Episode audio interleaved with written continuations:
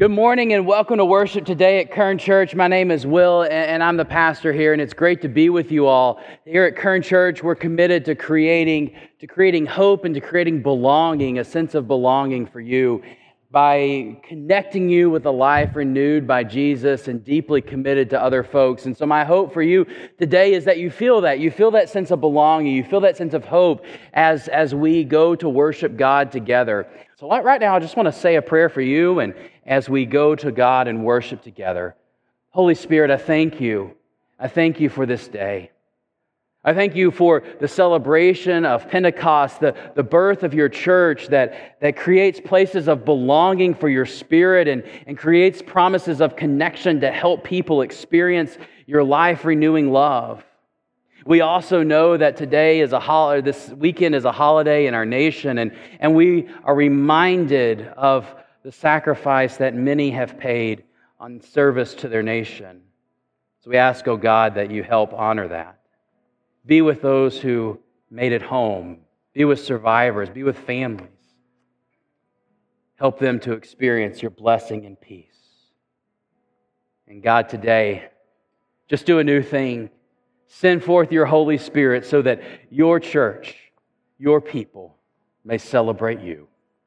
Amen. Today, we are uh, beginning a new message series called Unlocking the Power of Trust. And I have to tell you that I'm really excited about this because trust is something that is powerful, and trust is something that, that we, we really have a hard time with in society. This week I came across a statement that, that really hit home for me, and it, it's this Trust is the fuel for all life. Trust is the fuel for all life.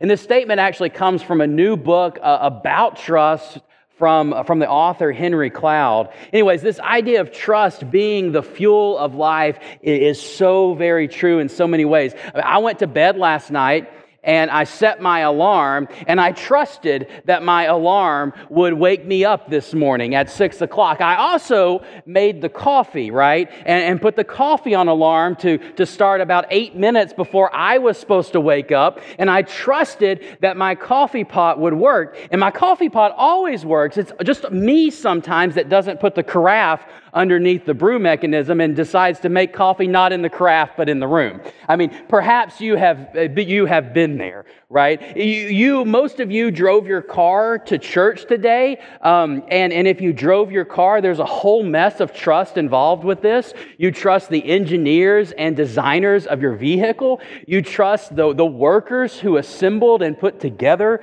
your vehicle. And then as you got in and drove here, you trusted all the other yahoos on the road road to not swerve in your lane, right? And, and try to take you out. Like there's immense trust involved in the midst of just daily activity that you and I often just really don't think of.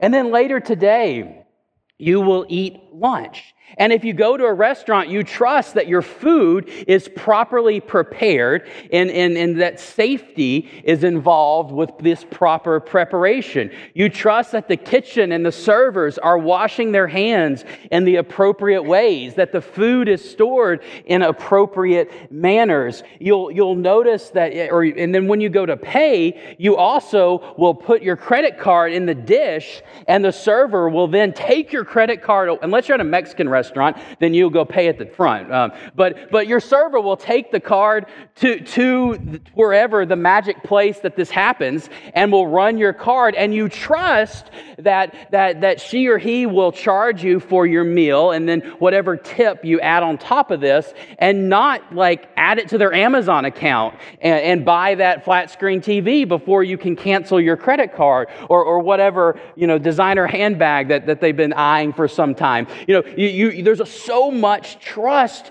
that goes into this. But while trust may be the fuel for life in so many different ways, we live in a society where the bonds of trust are, are just broken down. I mean, a few years ago, this was right before the COVID pandemic, uh, the Pew Research Center did some studies about trust. And they found that, and this isn't come to any surprise to you, especially um, right now, okay, with this debt ceiling thing going on, but, but 75% of Americans feel that trust in the federal government has been eroded. I mean, that's probably an understatement, right? Um, especially, especially after the COVID pandemic, especially uh, with this debt ceiling debacle going on right now. But even probably more important than that is that 65% of Americans reported that their trust in each other was shrinking. And the one that really, the, the kind of the last uh, percentage I'll share with you, the one that really struck my heart is that 60% of those surveyed said that other people, other people would try to take advantage of you if they had the chance. So, so it's not that 60% of folks would like think the best in other people, but 60% of your friends and your neighbors, of the people that you, you participate in life with, would try to do things that would take advantage of you if they got the chance. I mean, trust has broken down, and the repercussions to this trust breaking down just really aren't all that great. Pew's research goes on to tell us that, that people are less trusting than others, and this lack of trust really makes society, society worse. It makes solving uh, our nation's problems and our big, difficult problems even worse, I mean, you don't have to look farther than, than how COVID, the pandemic response was handled. You don't have to look further than, than what's happening right now in Washington. And, and like the, the, the breakdown of how to, to solve our nation's biggest challenges are much more difficult because people don't trust other people. And this research shows that people realize that a lack of trust correlates to a whole host of societal problems, things like polarization and selfishness and racism and, and, and strained racial relationships, things like a lack of civility and, and things that just make it harder to address inequalities and to address things like violence that we see in our culture. In this new book that I'm reading about trust, the author kind of challenge, channels what, what you and I perhaps know instinctively about the lack of trust being a problem. And, and he says that trust is not optional. All of human life is designed and wired to only work when we trust. So, so much of human life is designed and wired to only work when you trust. And so, when trust breaks down, it's no surprise that things begin to break down around us. It makes sense that when you don't trust and society as a whole doesn't trust, that, that things don't work out too well and things begin to appear to go off the rails. I mean, friends, there is power, power in trust. And over the, the next six weeks or so, I, I, want to be able to share with you some of the tools that, that can help us, help you unlock the power of trust, not just like in yourself and, and like big things, but just in your relationships some practical things that we can learn from scripture and from, from science that can help help you build trust in your life and in your relationships. And i'll be honest with you i'm not perfect at this but i know that when i work with these tools and when i work on, on trusting others and, and giving that to others my relationships improve and my, my kind of my life improves. And in a way you know it's funny that you and i as human beings struggle with trust because trust is something that humans have always been given by God. Humans struggle trusting other people, but God, who is, who is, who is like the, the best, right? God, who is, who is the creator and sustainer of all life, trusts human beings, even though sometimes we prove ourselves to be untrustworthy. You know, something happened uh, about 2,000 years ago that really underscores this, where God placed an unbelievable amount of trust in the men and women that followed God. And so, for the next few moments, I, want to share with you about this time that God chose to trust humanity in an unbelievable way. And what, I, what I'm going to share is that God entrusted to humanity the most important thing that God desired to accomplish. God trusts to humanity the very mission the mission of God. We find this story in the book of Acts. And so, if you have a Bible and want to follow along, I'm going to be looking at, at really Acts chapter 1 just a little bit, but mainly at Acts chapter 2. You see, Acts is, is the fifth book of the, of the, of the New Testament. The, the first four books tell the stories of Jesus, and the book of Acts tells the stories of the early church, of how God used the, the God's Spirit and the early church to send God's, God's message across the world.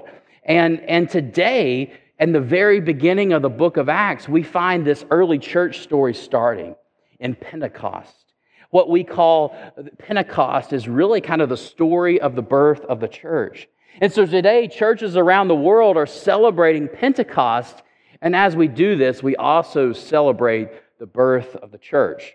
And what I'm about to read, I will share with you what happened and how God's power created what we know as the church to be the human institution responsible for carrying out God's mission. So Christians believe that at the end of Jesus' ministry, uh, he was killed on the cross. He rose from the dead on Easter, and, and then he would later ascend into heaven. And, and, if you were with us last week, we talked about this. You heard, a, you heard a story about the time that happened between Jesus' resurrection, coming back to life, and, and, and Jesus ascending into heaven. He spent time with his followers teaching them and making sure that they really understood everything that Jesus wanted them to understand.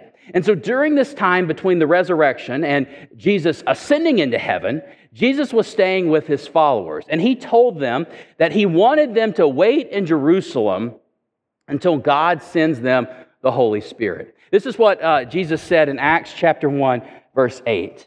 You will receive, you will receive power when the Holy Spirit has come upon you, and you will be my witnesses in, in, in Jerusalem and all Judea and Samaria and to the ends of the earth. Here Jesus promises, promises them God's power, that God's Spirit will fall upon them and that they will then go to be his witnesses in, in, Jerusalem and Judea and all Samaria and to the ends of the earth. That, that, that they will be God's witnesses all around wherever they go. This is Jesus promising them that God is about to trust them with the mission of God. God's mission to go and to spread the good news of Jesus through all the earth. Now, while Jesus was on earth, this is what he did. But now Jesus is saying, All right, Tag, you're it. It's your turn to take up this, this mission. So they receive this news, and Jesus says, What? He says, Wait, just hold your horses. Wait just a few moments because this is what you're supposed to do, but you need a little bit of help. And that's where God's Spirit comes into play. So they wait. And the Bible tells us that, that as they are waiting, there are about 120 followers of Jesus that are, that are waiting together. So the church, if this is kind of the church, there is 120 members. And just for perspective's sake, this is a little bit smaller than, than like Kern Church and the number of folks that are, that are engaged in our church and, and make this their church home. So the, the church of, the, of Jesus Christ at the very beginning is smaller than, than our church, than the church that you and I participate in. And so, so God tells them to wait, to wait just a little bit because something is going to happen. They're just waiting and trusting that something is about to happen. So if you're following along and, and want to continue, I'm going to turn now to Acts chapter 2. And, and this is what happens in Acts chapter 2, verse 1. When, when Pentecost day arrived, they were all together in one place. Now, for Christians, Pentecost marks the birth of the church, uh, of God trusting Christians with the mission of God. And, and this is what we're about to read about. But for Jews who were living in, in ancient Palestine, that is, for Jesus' first followers, for these 120 folks that are there, and all the other Jews living in ancient Palestine, this was also a celebration of the early harvest. So, Pentecost, while the church, Christian church, sees it as the birth of the church, it was already a holiday that celebrated kind of the spring harvest that would happen at the time, the early harvest. And so people were coming to Jerusalem, the Jews were coming to Jerusalem to celebrate, to celebrate Pentecost. And in this time of celebration in the region, 120 of Jesus' followers were gathered in one place.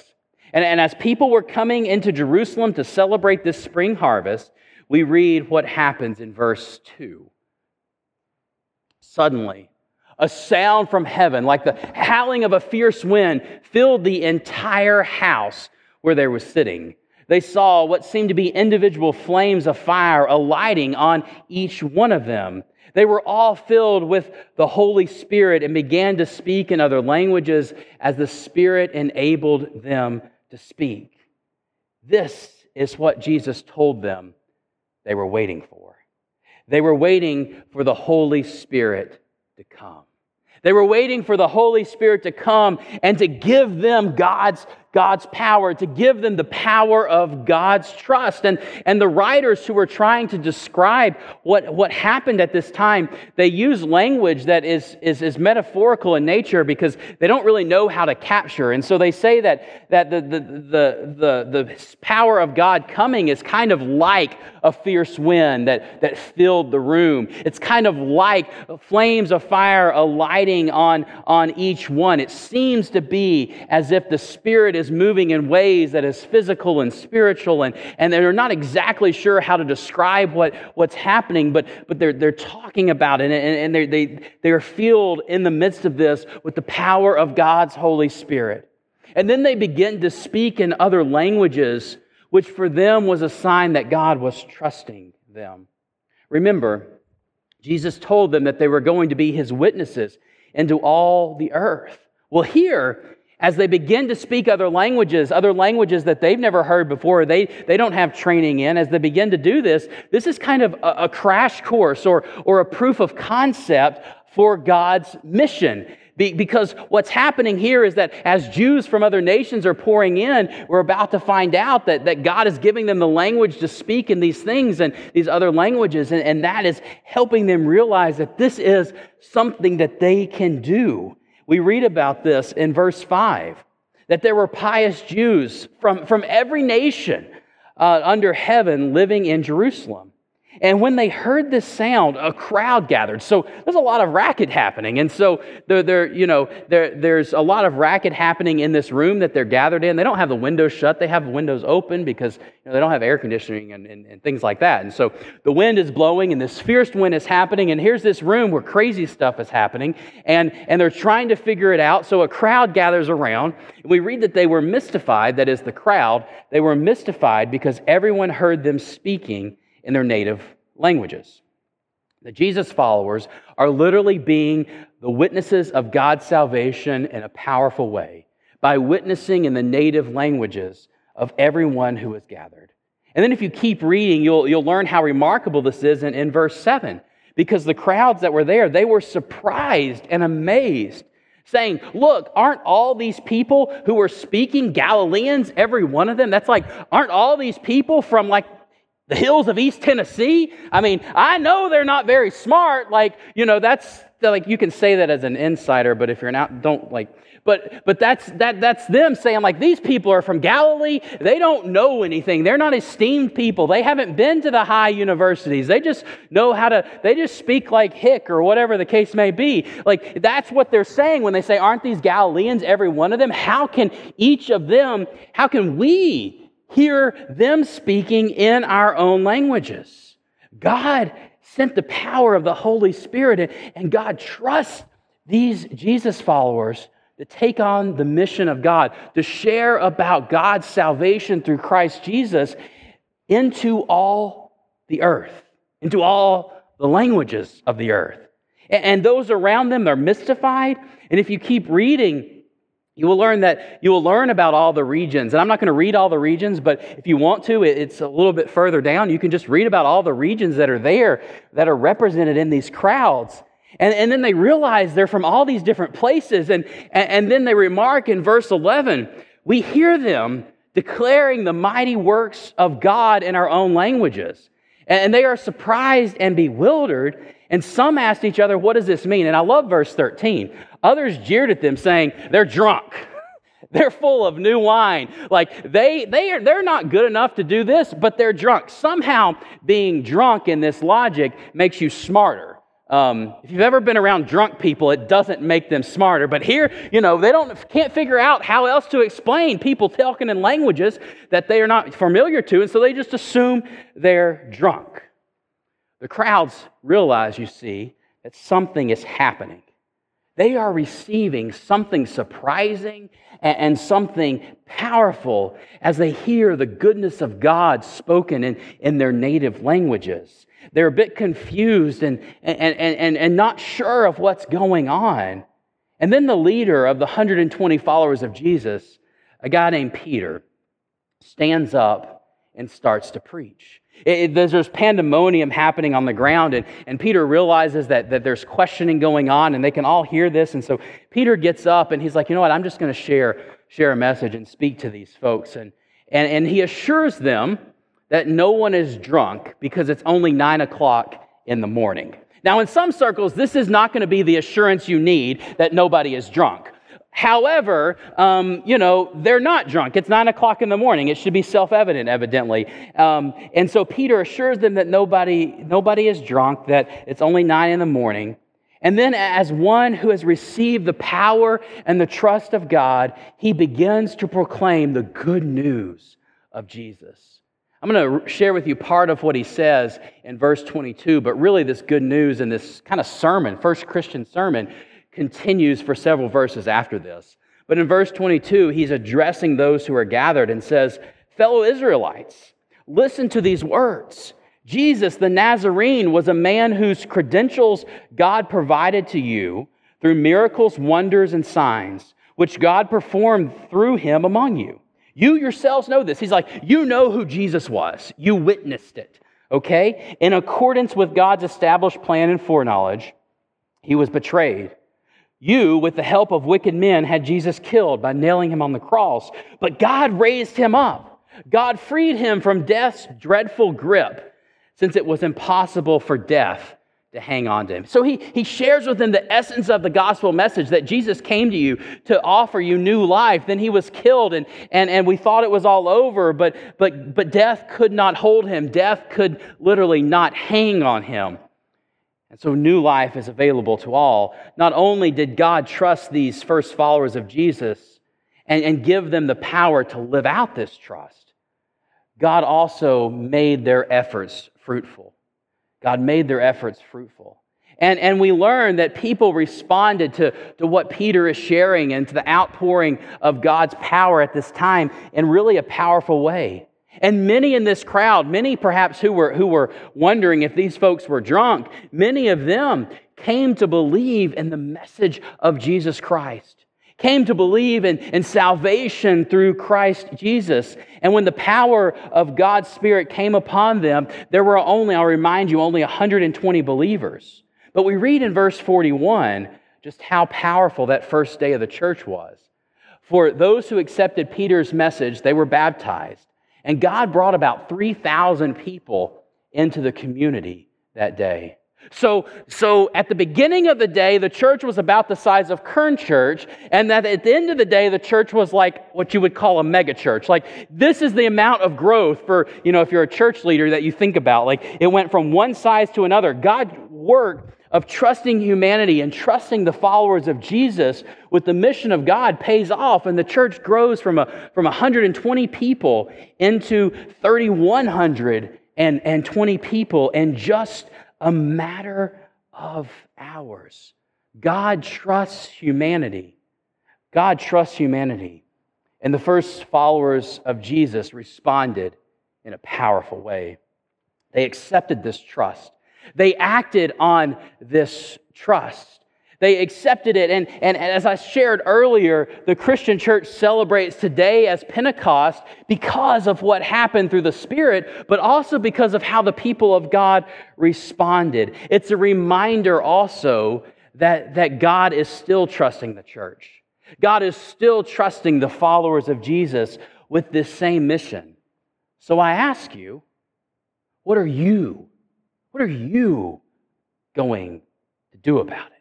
God trusts the, the, the, followers of Jesus with the mission of God, and, and, and, and that leaves you with the question what are you going to do about it? In light of this scene at Pentecost, with God trusting so much to, to Jesus' followers, what should, what should you do? Especially if you are a person of faith and, and you are learning about this trust that God has given you, what should you do? What should I do? Well, I think the answer is, is kind of twofold. And, and the first part applies to those who are followers of Jesus. And the second part applies really to everyone, whether you follow after Jesus or not. So if you're a person of faith, the first thing that you can do is just to realize that the power of God has been given to you. Recognize that God's power is entrusted to you. And it's powerful. The early church grew in such a powerful way when they realized that, that God really had sent them on a mission, that God had given them, entrusted to them something to do. And then if you keep reading the, the book of Acts, you will read how the followers of Jesus went about organizing their life and, and, their mission together so that more and more would receive the saving power of Jesus. You have been entrusted by the Holy Spirit with this same mission.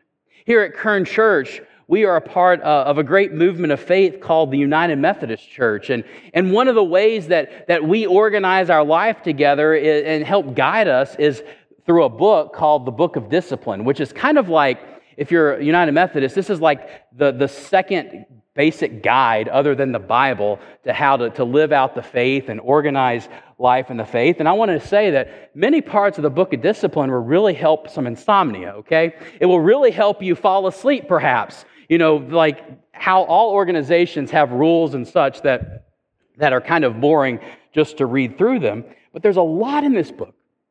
There's a lot in this book that speaks to this trust that God has given the followers of Jesus.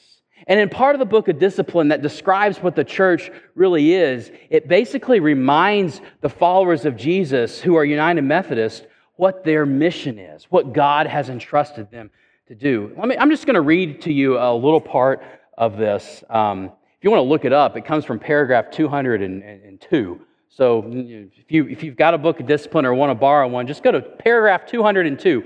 That's really early in the book, by the way, okay? Um, and, and this is what it says The church of Jesus Christ exists in and for the world. So, why does the church exist? It exists in the world and for the world. It is primarily through the local church that the church encounters the world. The local church is, is a strategic base from which Christians move out into the structures of society to help people accept and confess Jesus Christ as Lord and Savior and to live their daily lives in light of their relationship with God. This is a way of saying that the power and trust that God gave his followers at Pentecost is still alive in the church today. So, if you're a follower of Jesus, this place, church, Kern Church, is supposed to be a strategic base through which through which you can then move out into the world to share the love of Jesus. This is a home base for you to go into the world to share the mission of God so that people can accept and confess Jesus as Lord. And if you aren't a Christian, um, then this probably doesn't sound all that appealing. Uh, maybe it sounds a little sus, as like, you know, the youths would say. Like, that makes me really old. But um, evidently, sus is like suspect. It's like was trying to brush up on my slang and anyways. But but if you're not a christian trust is still important. And if you read the bible even before jesus you find that time and time again god is trusting human beings time and time again even when we fail. So so whether you're a christian or not the second thing that you can do is just to focus and cultivate bonds of trust in your life to focus on the relationships of your life. Be a trustworthy person and, and to extend trust to others. And these are some of the things that we're going to focus on as we continue our message series over the next four weeks or so. And if you do this, uh, my belief is that you will begin to unlock the power of trust in your life and in your relationships, which will improve your relationships and improve your sanity. So basically, God trusts humanity with the mission of God, and because God trusts you, trust has power. So, what are you going to do about it? And imagine what life would be like if, if you and I lived lives of deep trust. Imagine what this church would be like. Think about all the societal problems that, that people trace back to a lack of trust. Imagine the difference that it could make if together you and I modeled trust, real trust, if you unlock the power of trust in your life and helped others do the same. And this is what we're going to do over the next few weeks, and I hope that you will join us. Hope that you'll invite others to join us. And today, today, I just want to invite you to reflect, to reflect on the fact that God trusts you with the mission of God, and, and ask, what are you going to do with that trust? And of course, there are different ways to respond. You can, you can say, no thanks, I don't want to, or you can accept it as the earliest followers of Jesus did. And in, in, accepting it, you can receive the power that, that God made present at that first Pentecost to go into the world and to be God's witnesses, living out the mission that God has trusted you with to help people accept and confess Jesus Christ as Lord and Savior and to live their daily lives in light of their relationship with God. So, right now, I just want to pray for you. I just want to pray for you. Pray that you will realize the power of trust in your life. And for you to, to accept the power that God is giving you and do something with it as God desires. And here's what I want you to do. If you, wherever you are, if you're, if you're joining us online from your home or if you're here in person, here's what I want to invite you to do. Is that if you are ready, you just open your hands like this. Open your hands in an open sign as a sign that you are ready to receive God's power and live out that trust. And I want to pray for you as we have our hands open. Oh God, your first followers gathered together perhaps even with open hands waiting for you, and you sent forth your Holy Spirit. Enliven again your people, O oh God. Send forth your Holy Spirit as our hands are open to receive your power once again. And help us to begin to receive that trust and live that trust in care and concern for others. And may Kern Church, may each one who hears these words be surely and certainly people committed to building bonds of trust, accepting what you have given us, and living it in each area of our lives. Amen. May God's Spirit bless you this day. May God's power fall upon you and, and entrust you with God's life changing ministry. Go forth in the name of God the Father, the Son, and the Holy Spirit. Amen. Thanks for listening. If you want to reach out to Kern Memorial United Methodist Church or see entire services, you can visit our YouTube channel, Kern Memorial United Methodist Church and remember to like and subscribe for updates. You can also visit us on our Facebook page at Kern Memorial United Methodist Church. Thanks and have a blessed day.